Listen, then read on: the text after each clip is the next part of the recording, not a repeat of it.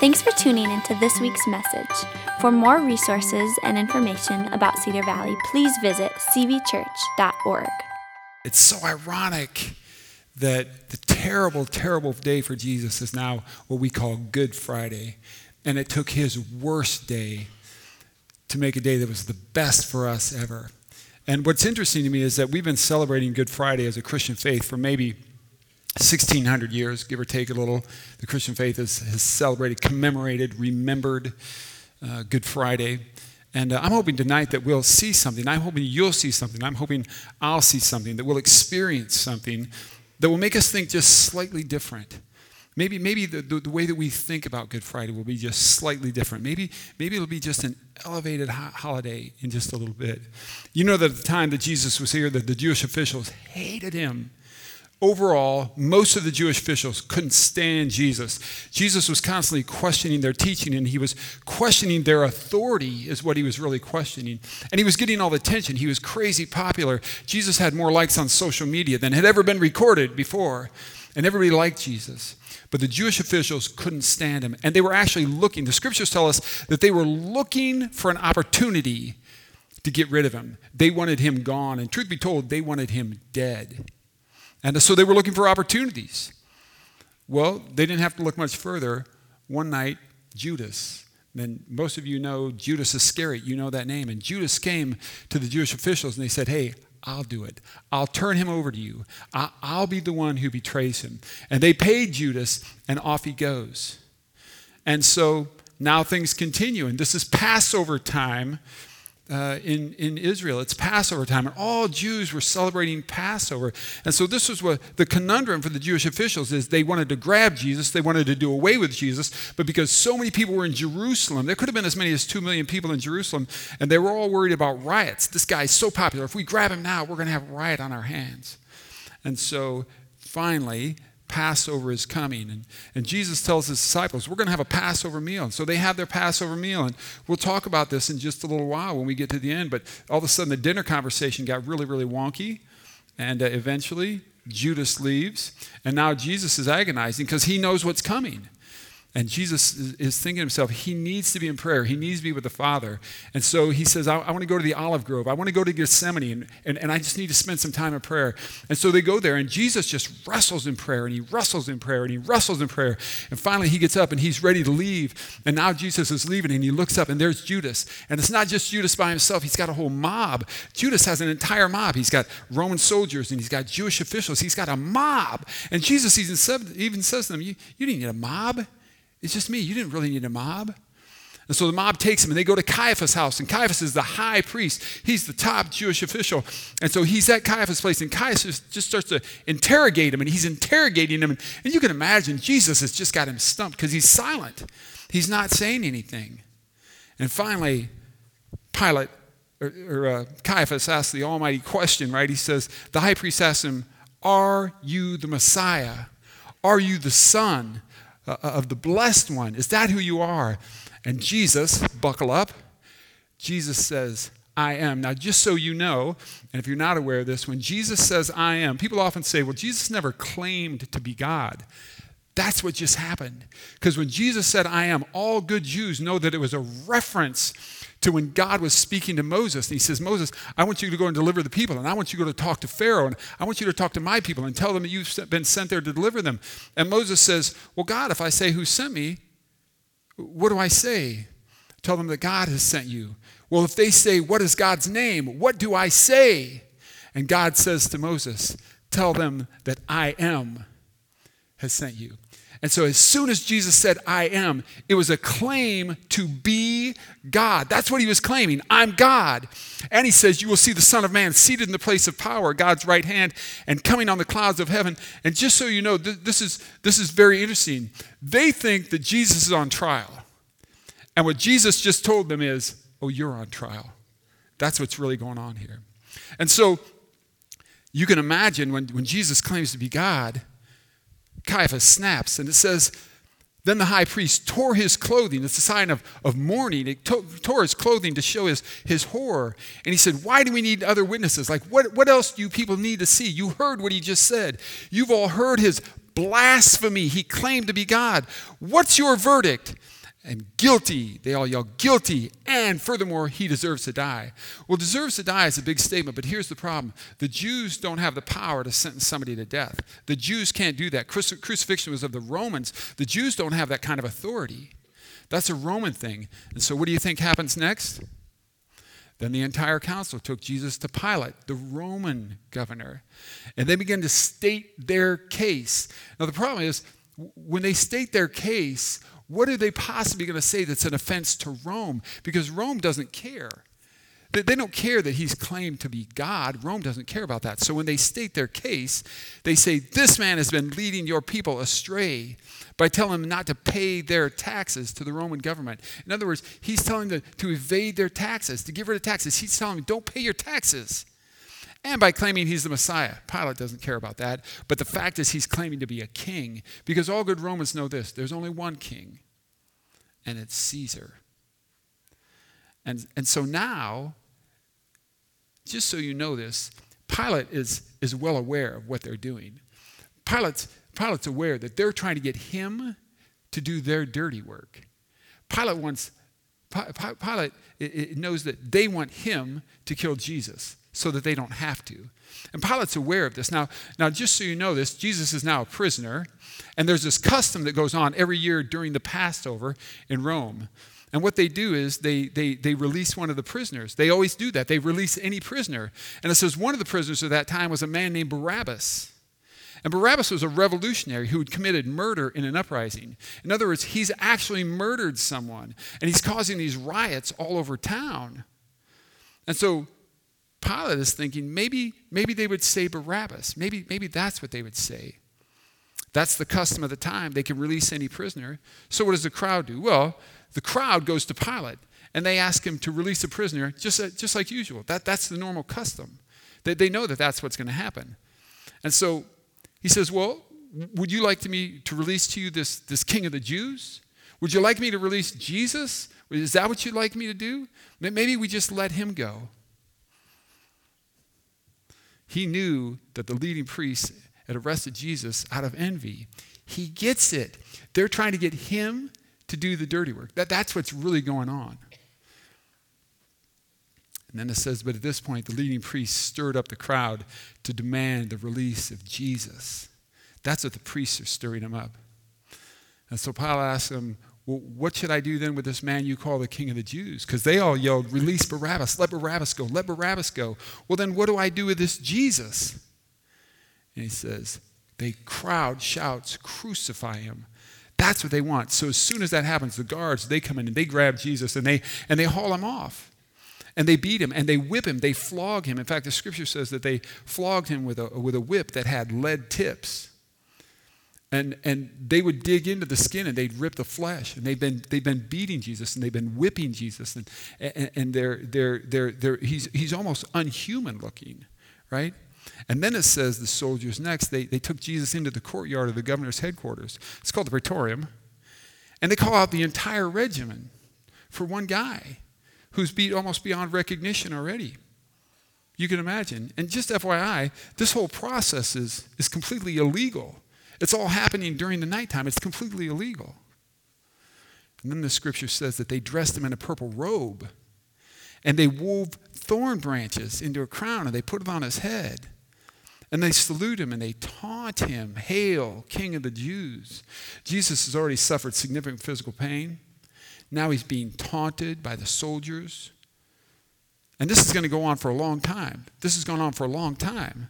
And then the scripture uses this word when they were finally tired. Like it's been going on for a long time. They're mocking him and they're beating him and they're mocking him and they're beating him and they're whipping him and they're mocking him. This has gone on for a long time. And now they take him. And now it says they're going to crucify him. They're taking him away to be crucified, which means after everything he's already gone through, now they're taking him to be crucified. Now they'd have a cross on the ground and they'd actually lay him down on the cross and they'd stretch his arms out and they'd take a spike and they'd drive it probably through the wrist, they think. And these are, these are spikes that are probably eight inches long and they take a large hammer, and as bad as that one was, they're going to do it again because they're going to roll them over and they're going to stretch out the other arm. They're going to spike that one. And then they're going to spike his feet. They don't know. Did they spike one foot on top of the other and drive one stake, or, or did, they, did they do both feet separate? But this has been going on for a while, and he's suffering horrifically. He's suffering great physical pain. And not only is he suffering great physical pain, but he's been mocked just un, un, unending. It's just going on and on. And the crazy thing to me is, it's not just the soldiers who are mocking Jesus. It's not just the soldiers who are mocking him. It says the people passing by. Just, just folks walking by just folks on the street. Now they're shouting abuse and they're shaking their heads in mockery. Ha, look at you now, they yelled at him.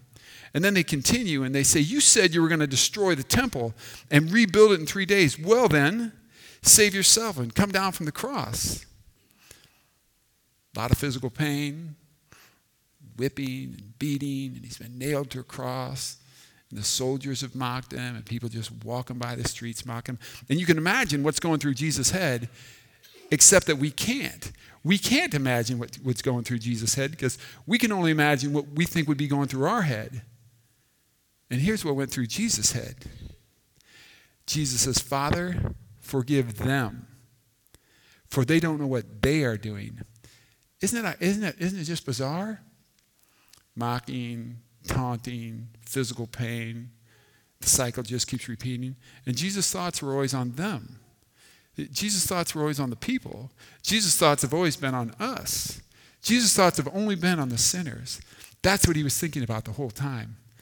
Here's another one for you Jesus wasn't crucified alone. On this day, there happened to be three people being crucified. Two of them were legitimate criminals. They were legitimate. They, they, they committed crimes. They were thieves. They were robbers. And regardless of what we would think, they were deemed by the Roman government to, that, they, that they should be crucified. And so these guys are hanging on crosses next to Jesus. Only one of them wants in on the mocking. He wants in on the mocking. Here's a guy who's, who's also been nailed to a cross, and he wants in on the mocking. He's mocking Jesus. But the other criminal, the other one, he protests. He says, Don't you fear God even when you've been sentenced to die? He's speaking to the other criminal. He says, We deserve to die for our crimes, but this man hasn't done anything. He hasn't done anything. A lot, a lot of texts say he's completely innocent. He's innocent. And then he turns to Jesus and he speaks to Jesus and he says, Jesus, remember me when you come into your kingdom. And Jesus says this Oh, I assure you, today you will be with me in paradise. Jesus was always thinking of them. J- Jesus was only thinking of them. He never thought about himself through the pain, through the mocking, through the ridicule. Jesus was always thinking about them. Then the scripture goes on with the story and it says this By this time it was about noon, and darkness fell across the whole land until three o'clock. The light from the sun was gone, and suddenly. Now, here's the deal. I would say if you drifted off a little bit, if the story wasn't making much sense, I would just say this point just, just lean in for a second, because you got to get this. This is Good Friday. This is the crux of Good Friday. This is the climax of Good Friday. This is why it's Good Friday. This is why it makes a difference to me. This is why it makes a difference to you. It says the light from the sun was gone, and then suddenly, suddenly, the curtain in the sanctuary of the temple was torn down the middle. And sometimes I think it's a phrase that we just read by, maybe we don't really catch it, maybe we didn't really get it, maybe we don't really understand it, maybe we don't know the historical significance. In the temple, in the middle of the temple, there's a place and it's called the Holy of Holies. The Holy of Holies is where the Ark of the Covenant was. The Ark was built by, we believe, by Moses, most likely, and he had just received the law, the Ten Commandments, and all the rest of the Jewish law. He'd been up on Mount Sinai. And the tablets, he, he ends up putting those in the Ark of the Covenant. And the Ark of the Covenant was put in the temple in the Holy of Holies. And it's where the presence of God was believed to be. It signified the, the presence of God. And so this is in the Holy of Holies. And on top of the Ark of the Covenant is what's known as the mercy seat. And once a year, the high priest would come into the Holy of Holies, only once a year. And no one else could ever go into the Holy of Holies. It was only the high priest. And he would go in there on the most sacred of all Jewish days. It was called Yom Kippur. And he would go in at Yom Kippur at, on behalf of the people, and he would take lamb's blood. It had to be a lamb with no blemish. And he would sprinkle it on the mercy seat on top of the Ark of the Covenant. Now, this was, this was a, a, remembrance of what had happened when Moses came down from Mount Sinai. And Moses brought down the law and he, and he reads it to the people. He basically just reads it to the people. And he says, Look, this is what God is saying. Do you want to be God's people? And the people had listened to the whole thing, and then in unison they said, We do, we will, we will. And then Moses sprinkles the crowd, and I don't know how he would have done it, but he's just sprinkling the crowd with lamb's blood. They would have been lambs that were unblemished, no spots, no marks. And he sprinkles them on the people for the forgiveness of their sins. And so now, once a year, the high priest goes into the Holy of Holies, and he sprinkles blood on the mercy seat. That Holy of Holies is separated from the entire rest of the temple by the curtain. And the curtain is about four inches thick. And it was 60 feet high. So it went from floor all the way to the ceiling, 60 feet. And at that moment, when Jesus was on the cross, at that moment, the curtain was torn. It's torn, it's split. In Matthew's account, in Matthew 27, it says this, and this is very significant. It says it was torn from top to bottom. Now, if it was torn from the bottom, that means men could have done it. It means they could have taken a sharp knife and maybe tried to split the curtain. And then a couple of them get on each side of this thick curtain and they just start yanking and they split it. But that wasn't the case. Matthew's account says it was split from top to bottom. The only one who could have split that curtain was God Himself. That's significant. What, what it's saying is this God interceded.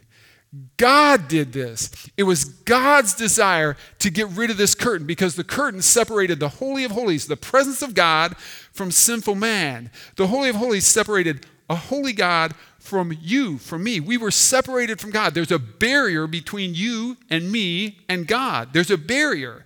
And what happened when Christ hung on the cross is the curtain was torn. The barrier is broken. Now, by faith in Christ, there's no barrier between you and me and a holy God. There's no barrier between sinful mankind and the God of creation. There is no longer a barrier.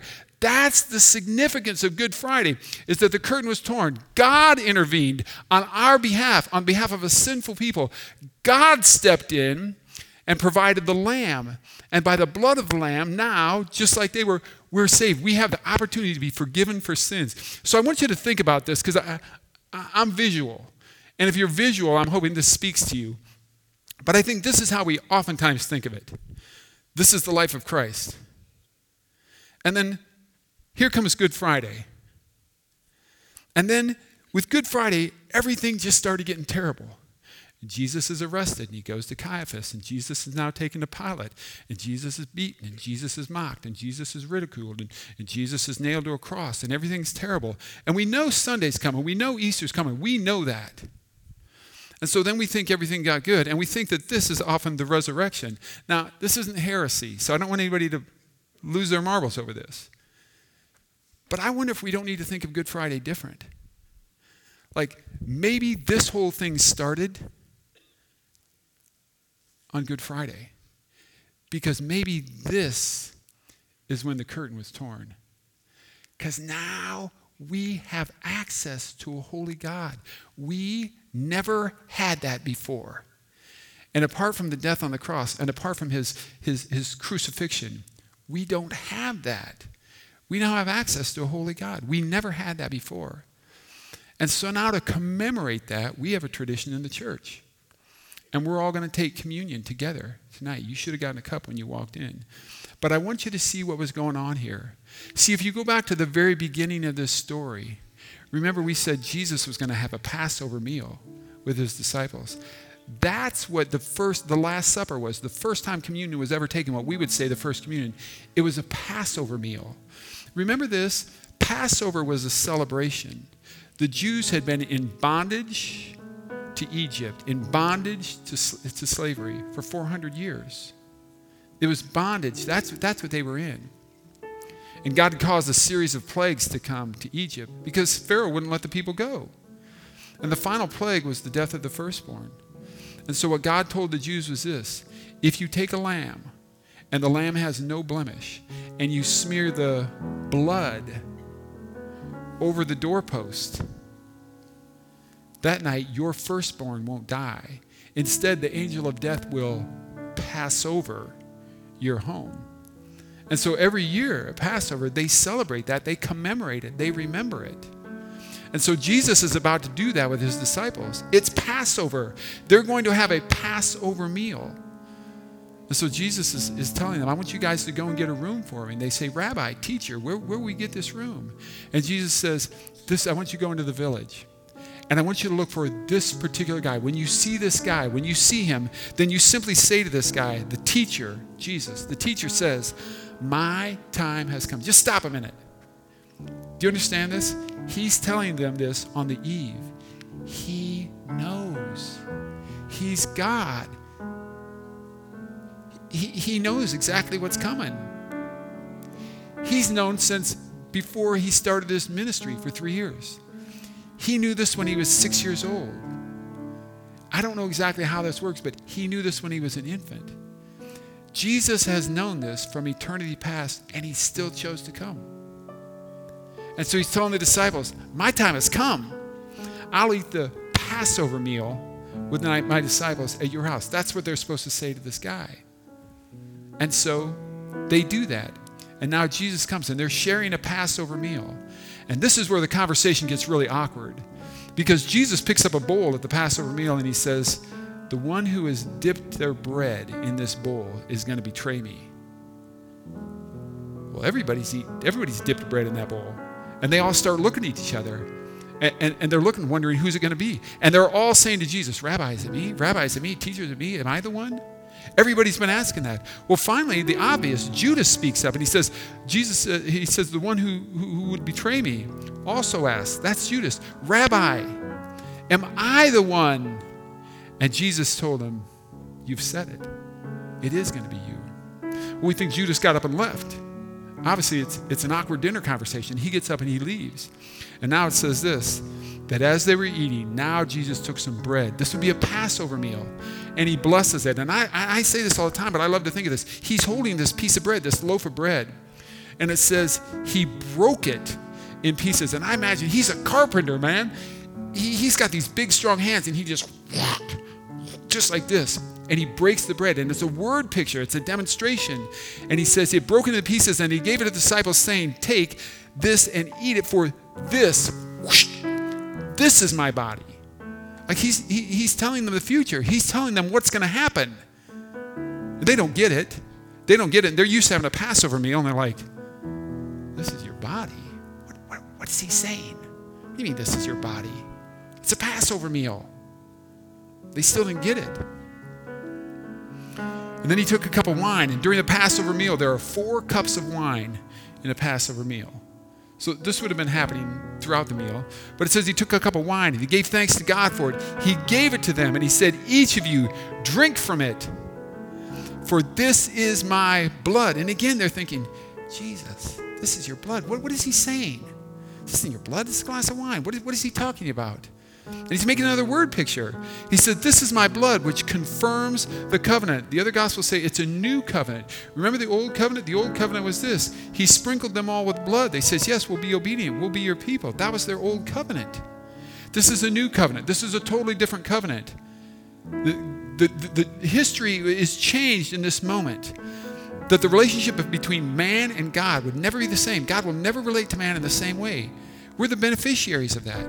He says, My blood confirms the new covenant between God and his people. It's poured out as a sacrifice. In, in, in the Hebrew culture, there's a, a drink offering. And, and, and what you do is you just pour it out on the altar. It's just poured out completely. Paul makes a reference to this in his last days in 2 Timothy, which says, my, my life is now being poured out. It's the end, it's ending. And Jesus says it's poured out as a sacrifice. Why? To forgive the sins of many. Always, the blood is that. And you know that, and most of you have, have taken communion before. And then, almost in, in, in a couple of the other Gospels, the important phrase at the end says this Do this in remembrance of me. And so tonight we're going to take communion we're going to take it together. And we're going to remember the sacrifice. And we're going to remember how horrific it was. And we're going to remember his, his body just bruised and beaten and whipped. And then we're going to drink the cup because the cup is a new covenant. And so what we do initially is we, we remember what happened to his body, but then we remember what that did for us. We remember that the curtain was torn. We remember that we're no longer separated from a holy God, that through faith in Christ, we're united with our Creator. And so if you have your, your cups here,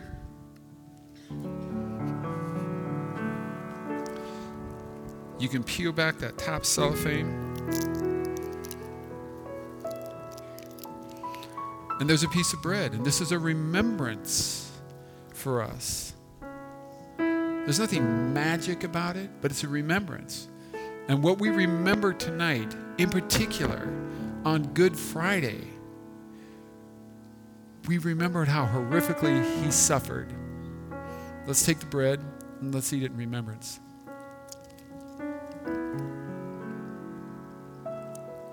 So, Jesus, tonight we remember you. And as we eat the bread in particular, we remember your sacrifice. We remember how you suffered. We remember that your worst day brought us the best life. We remember, Jesus, how you suffered. We remember that. Thank you. And then if you peel back the top, he said, This cup is a new covenant in my blood. And tonight, in particular, we remember it's his bloodshed. We remember that all through the history of the nation of Israel, the sprinkling of blood always meant the forgiveness of sins. We remember that Jesus' blood was shed, that it had to be shed for our forgiveness. And so tonight we drink the cup in remembrance of Christ. So, Jesus, tonight we say thank you. We say thank you for what you did. Jesus, we thank you for what that did for us. We can't say thank you enough, but we say thank you. Jesus, we thank you that through your death, burial, resurrection, we now have new life.